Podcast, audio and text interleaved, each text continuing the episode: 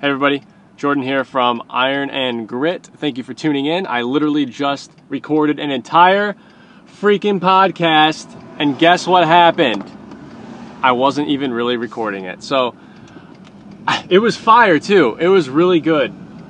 Anyway, I was just thinking, I wonder if someday people will be able to essentially alter our own genetic code to a point where we can decide exactly how we want to look. Like, I wonder if we'll ever get to a point where we can alter our DNA to a point where we can determine how much muscle mass we retain, uh, where that muscle mass is retained on our body. Um,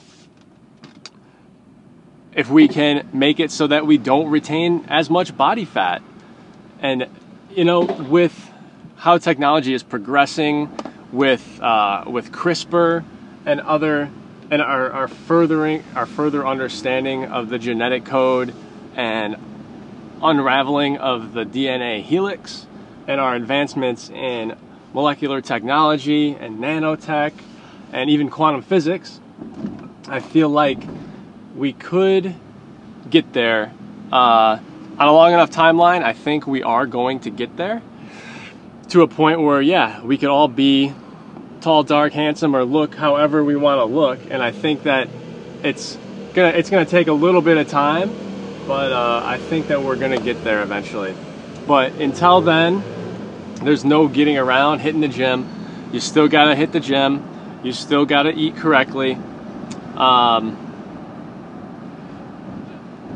and yeah, obviously there's going to be some some pioneers that take the arrow when we start implementing this new technology. And I mean, we already have designer babies, where you can basically pick your baby's eye color, or hey, I want one green eye, one blue eye on my baby, and then you get in some scientist in a laboratory, puts on some goggles, grabs some tools, and uh, moves some stuff around, and uh, you get a baby with different color eyes.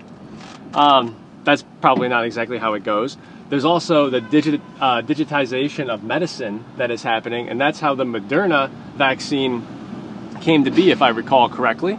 Don't quote me on it, but essentially, they used digital medicine to code the vaccine, put basically inject code into the vaccine, which the vaccine is injected into you, and that code gets into your uh, has a delivery agent and gets into your uh, mRNA and basically simulates the virus, the coronavirus, and then uh, your body understands it as the coronavirus and then builds up an immunity to it. So it's pretty interesting how that stuff works. Uh, the digitization of medicine is going to open up doors, I think, to a lot of these things. Um, so people that are, you know, insulin uh, like sensitive or, ins- or resistant, I mean, um, are going to probably probably be able to correct those conditions. You know, if you have a slow metabolism, I think we're going to be able to improve it as time goes on, just by you know um, having some sort of uh, you know injectable or some sort of therapy or treatment. So it's going to be it's going to be uh, very interesting to see how things progress. Um, but yeah we'll see. I'm at the gym now.